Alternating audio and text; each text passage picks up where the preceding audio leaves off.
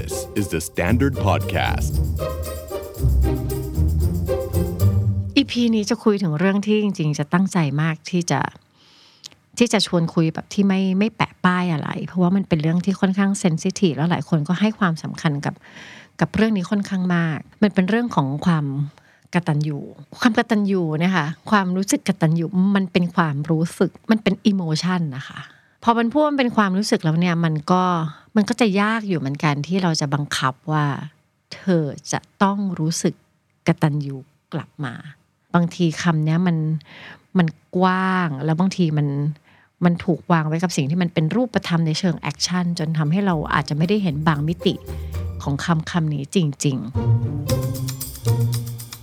Are you okay? สวัสดีค่ะ Are You OK Podcast นะคะ กับดุดดาววัฒนประกรณ์ค่ะ เรายังฟังกัน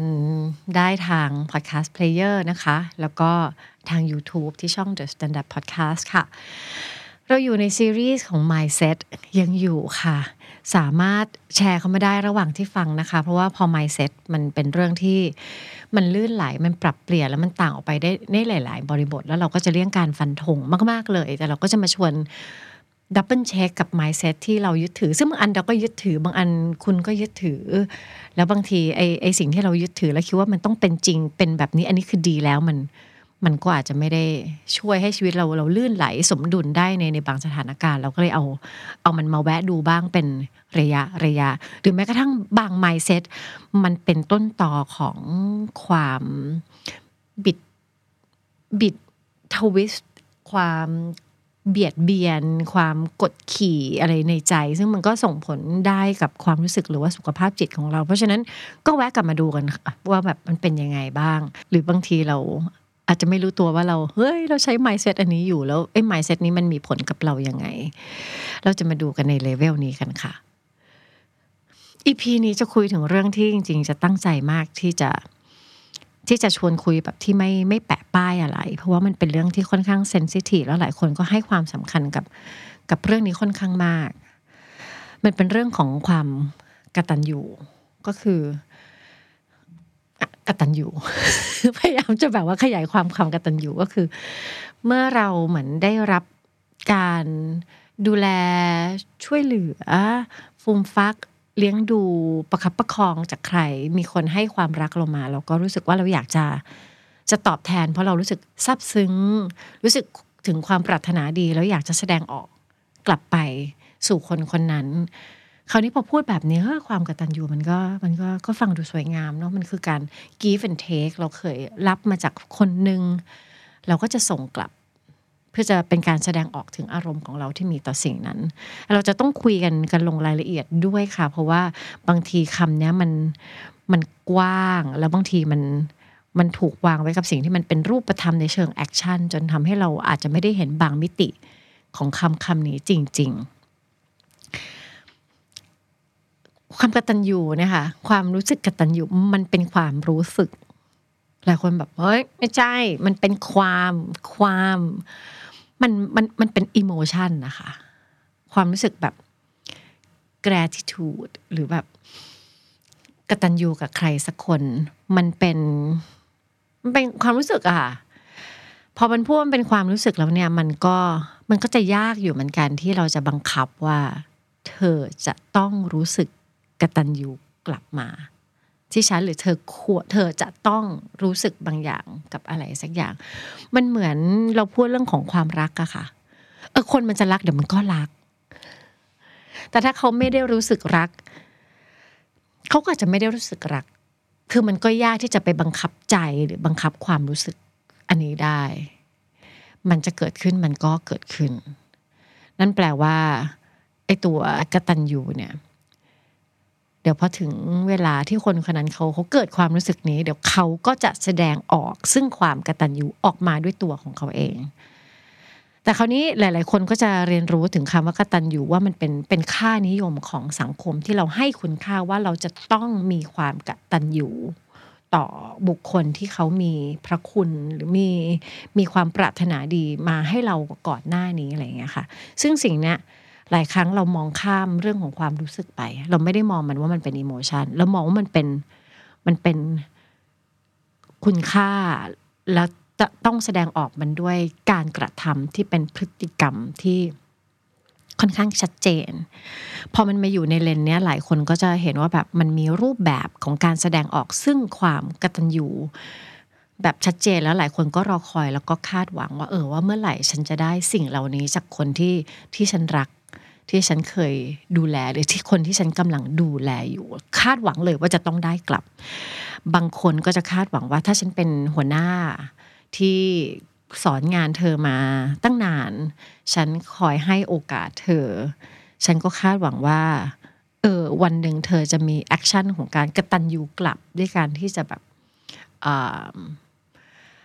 ให้เกียรติอย่างชัดเจน มีการพูดถึงมีการ อ้างถึงมีการระบุชื่อว่าทุกวันนี้ที่ที่ที่ลูกน้องได้ดี เพราะมีคนสปอร์ตอยู่ หรือบางคนเป็นเรื่องในครอบครัวที่ว่า เออฉันจะรู้สึกว่าลูกกตัญญูถ้าลูกได้ได้แบ่งเงินเดือนมาเป็นค่าเลี้ยงดูประจำเดือน ดูแลฉันกลับ หรือบางคนก็จะเห็นว่า ลูกจะกระตัญญูก็ต่อเมื่อลูกได้บวชหรือได้กลับไปอยู่บ้าน หรือว่าต้องกลับมาเลี้ยงดูหรือมาดูแล ในช่วงที่ที่ที่ที่เราแก่เท่า ซึ่งมันก็เป็นภาพที่ชัดเจนมากมันจะมีภาพของความกระตันอยู่ที่หลายคนคาดหวังแล้วก็รอคอย ซึ่งพอมันเป็นแบบนี้มันมันน่าสนใจที่ว่าพอภาพมันมันฟิกซ์มากเลยว่านี่คือหน้าตาของความกระตันอยู่และ เธอควรจะมีความกตัญญูมันทำให้อีกฝั่งหนึ่งอะค่ะฝั่งที่ถูกคาดหวังว่าควรจะต้องกตัญญูบางคนโอเค บางคนโหยิ่งมีภาพชัดเจนก็แค่ทำทำทำทำทำแต่อีกฝั่งอีกหลาย ๆ คนก็จะแบบ ไม่แน่ใจว่าถ้าเขาจะรู้สึกรักกตัญญูหรืออยากจะตอบแทนกลับ หน้าตาของการตอบแทนมันต้องออกมาเป็นแบบนั้นเสมอไปหรือเปล่า เคยเจอบางบ้านที่คุณพ่อคุณแม่รู้สึกว่าการบวชของลูกเนี่ยเป็นเรื่องที่สำคัญมาก รอคอยแล้วก็จะถามทุกครั้งถามทุก ๆ ครั้งที่ได้นั่งเจอกันว่าแบบเออเมื่อไหร่จะบวชให้หน่อย เมื่อไหร่จะบวชให้หน่อย เพราะนั่นคือสิ่งที่แบบฉันต้องการจากเธอมันเป็นรูปแบบของความกตัญญูแต่สำหรับลูกลูกอาจจะมองว่าเฮ้ยเรามีความรักความปรารถนาดีให้นะ แต่ความกตัญญูของฉันมันไม่ได้อยากจะออกมาในรูปแบบนั้นแบบใดแบบหนึ่ง คือเขาก็มีวิถีหรือวิธีที่จะแสดงออก ถึงสิ่งสิ่งนี้อาจจะเป็นฟอร์มอื่นรูปแบบอื่น พอไหม ได้ไหมอะไรแบบเนี้ยค่ะ แล้วเอาจริง ๆ พอจะพูดว่ามันเป็นความรู้สึกด้วยเนี่ยมันก็มีรีเสิร์ชที่บอกว่าถ้าจะให้เกิดความรู้สึกกตัญญูมีความรู้สึก gratitude แบบแบบซับซึ้งแล้วอยากจะตอบแทนกลับกับใครสักคนเนี่ยมันมันเกิดได้ถ้าสมมติว่าในช่วง ก่อนหน้านี้ช่วงที่เราฟอร์มความสัมพันธ์ หรือมีการผูกพันทางทางอารมณ์ต่อกันไม่ว่าจะเป็นพ่อแม่เลี้ยงดูลูก หรือว่าผู้ปกครองเลี้ยงดูเด็กในบ้านอย่างเงี้ยในช่วงช่วงวัยก่อนหน้านั้นนะคะถ้าเขามีสิ่งที่เรียกว่า secure attachment คือถ้าการเลี้ยงดูที่มันมีความผูกพันที่มันที่มันสร้างความรู้สึกปลอดภัยให้แก่กันและกันมาก่อน เช่น พ่อแม่ผู้ปกครองที่เลี้ยงเลี้ยงดูเด็ก แล้วก็สร้างความผูกพันแบบที่ ปลอดภัยเคารพความต้องการเคารพความรู้สึกให้เขารู้จักความเป็นตัวของตัวเอง แล้วก็ให้เขาพัฒนารูปฟอร์มของการผูกพันกันแบบที่ เรียกว่า secure attachment เดี๋ยววันหนึ่งเมื่อเขาเติบโตขึ้นมา ความรู้สึก gratitude มันจะมันจะมาด้วยการเป็นผลพลอยได้ของ secure attachment อนั้น แต่ถ้าก่อนหน้านี้รูปแบบของความสัมพันธ์ที่เรามีต่อกันมันไม่ได้ออกมาเป็นแบบนั้น มันอาจจะออกมาเป็นในแบบที่เรียกว่า avoidance ที่แบบเราก็ไม่ได้โฟกัสเรื่องของความรู้สึก เราไม่ค่อยแสดงออกเรื่องของความรู้สึก ไม่ค่อยได้แคร์กันเรื่องของความรู้สึก เราก็จะแบบเหมือนมีความผูกพันกันแบบที่ไม่ได้ไม่ได้ให้ความสำคัญกับความรู้สึกต่างๆเออวันหนึ่งไอ้ไอ้ไอ้ความรู้สึก กตัญญูมันก็อาจจะไม่ได้มาได้ได้ง่าย หรือเป็นไปตามตามกลไกของมัน หรือแม้กระทั่ง ถ้าเราฟอร์มความผูกพันมาเป็นแบบ anxious attachment ที่เรารู้สึกว่าหัวเราจะต้องการการแบบเช็คตลอดเวลาแล้วว่าคนเนี้ยรักเราไหมเขารักเรามากแค่ไหนเขารักเราไหมอุเขาเขาจะไปนานไหมแม่แม่หายไป ให้แม่หายไปนานไหมกลับมาแล้วแม่ยังรักเราอยู่ไหมอุ้ยทำอันนี้ปุ๊บแม่บอกว่าไม่ดีแม่จะไม่รักโหเรากลัวจังเลยโหแบบ ทำยังไงดีให้แม่รักเราดีเรารู้สึกว่าเออเรามี anxious attachment อะไรอย่างเงี้ยค่ะ พอโตขึ้นมามันก็จะยากสำหรับเด็กคนนั้นหน่อยที่จะแบบรู้สึก gratitude อย่างตามที่มันเป็นตามกลไก เพราะฉะนั้นเอาเป็นว่าไอ้ความรู้สึกกตัญญูมันมันก็จะเกิดขึ้นของมันเอง ถ้าถ้าถ้ามันถูกฟอร์มมาจากความสัมพันธ์ที่มันเต็มไปด้วยความรัก ความปลอดภัย ความเคารพ หน้าตาของ secure attachment ก็คือการที่เรารู้ว่า เออบางทีการที่เราอยู่ด้วยกัน เรามองเห็นความรู้สึกซึ่งกันและกัน การที่คนตรงหน้าทำผิด มันก็ไม่ได้แปลว่าเราจะไม่รักกัน การที่เราโกรธกันก็ไม่ได้แปลว่าเราจะไม่ได้รักกัน คือเราก็จะมองเห็นว่ามันมันก็เกิดขึ้น มันมันทำให้ให้ให้เราเนี่ยยังยังรู้สึกว่าไม่ว่าจะอะไรจะเกิดขึ้นเราเราก็ยังรักกัน เราก็ยังอยู่ตรงนี้เรา มันไม่ได้จะไปทำลายความสัมพันธ์ระหว่างผู้ปกครองกับลูกแบบนี้ค่ะ เพราะฉะนั้นถ้าเบสความสัมพันธ์มันมันปูมันแน่น ลูกได้ develop ได้พัฒนาสิ่งที่เรียกว่า identity หรือว่าอัตลักษณ์ของตัวเองอย่างชัดเจน แล้วก็รู้ว่าเออเขาเป็นใครแล้วเขาเป็นใครในความสัมพันธ์ แล้วก็รักษาความสัมพันธ์อย่างไร โดยที่มันไม่เบียดเบียนไม่อะไรอย่างเงี้ยค่ะ ความรู้สึกแกที่ถุ่มก็จะมาได้ง่าย เมื่อเขาโตขึ้นเพราะเขารู้ว่า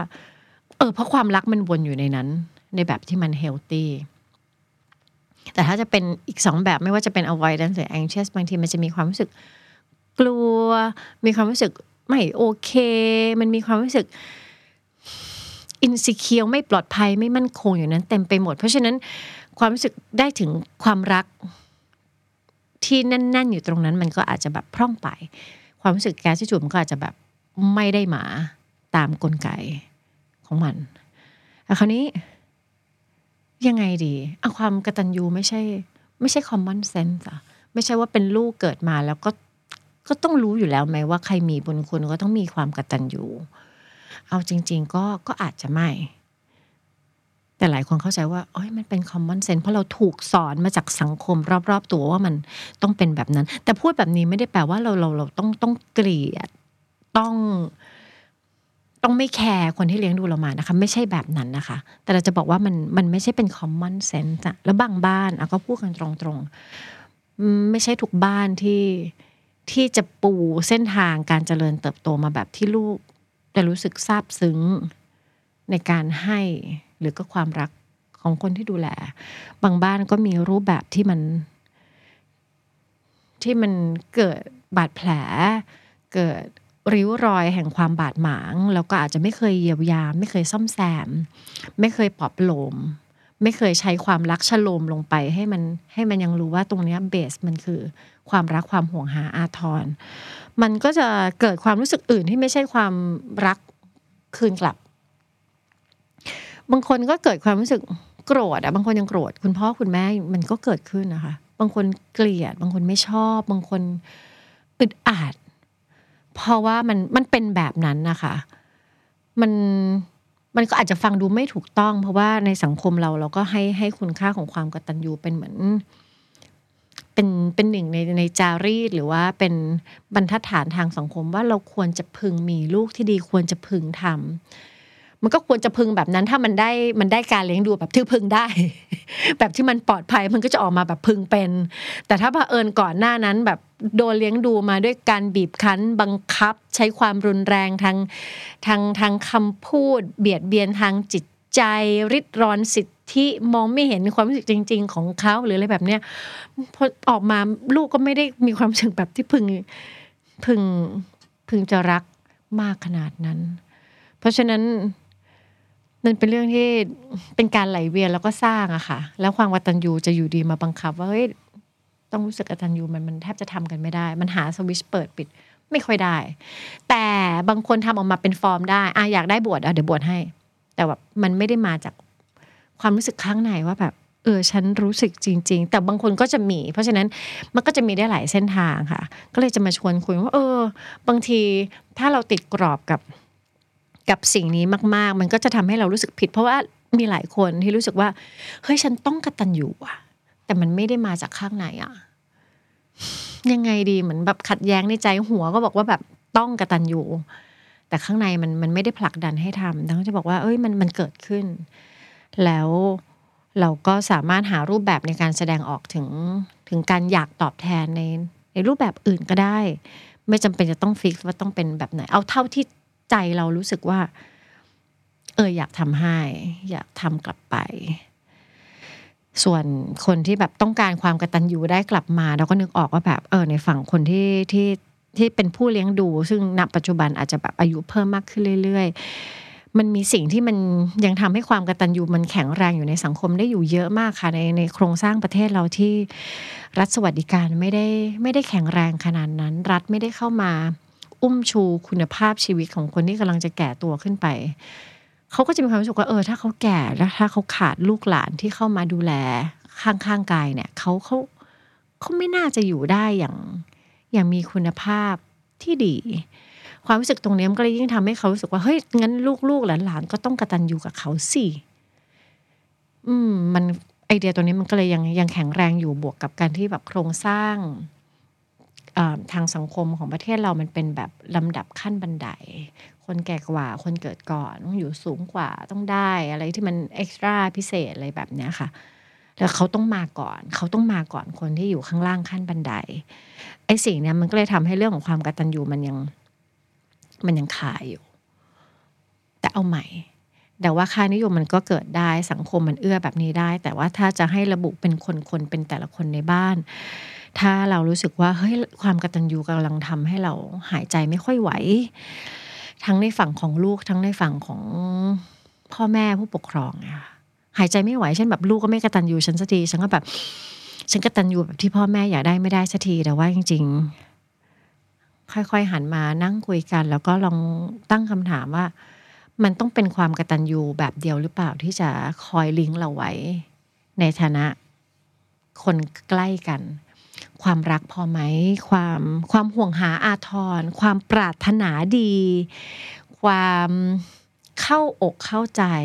ความเมตตาอะไรแบบนี้ไอ้ความอย่างอื่นมันพอมาช่วยเป็นแขนขาที่ยังยึดโยงเราไว้ให้อยู่ในความสัมพันธ์กันต่อไปด้วยได้ไหม เราจะได้ไม่ต้องเวทน้ำหนัก หรือไม่ต้องทุ่มน้ำหนักลงไปที่ช่องของความกตัญญูอย่างเดียว เพราะถ้ามันไม่มามันก็ไม่มา ถ้ามันไม่มีมันก็ไม่มีอะ แต่มันก็ไม่ได้แปลว่าเราใช้อย่างอื่นที่จะส่งความห่วงหาและความปรารถนาดีต่อกันได้ ก็ก็ฝากเอาไว้ชวนคิดก็ได้ค่ะว่า ไม่ต้องกระตันยูก็ได้ อืแต่ถ้าไม่กระตันยูแล้ว จะจะอะไรต่อกันดี ตอนนี้รู้สึกอะไรต่อกัน แล้วแสดงออกสิ่งนั้นออกมา ให้อีกฝั่งรับรู้ได้ไหม แล้วพอไหม แล้วก็ค่อยๆคคุยกันไปแบบนี้ ค่อย ๆ จูนกันไป เดี๋ยวว่าเราอาจจะรู้สึกหนักน้อยลง ได้เป็นตัวของตัวเองแล้วก็ ก็ทำเท่าที่ได้ เป็นแบบเท่าที่ได้แบบที่มันเป็น ก็อาจจะพอแล้วก็ได้ค่ะ ฟัง Are You OK episode นี้แล้วลองสำรวจตัวเองแล้วก็คนรอบข้างดูว่ายังโอเคกันอยู่หรือเปล่า ถ้าไม่แน่ใจว่าโอ หรือไม่โอ ลองปรึกษานักจิตบำบัดหรือว่าคุณหมอก็ได้ จะได้มีสุขภาพจิตที่แข็งแรงแล้วก็โอเคกันทุกคนนะคะ The Standard Podcast. Eye opening for your ears.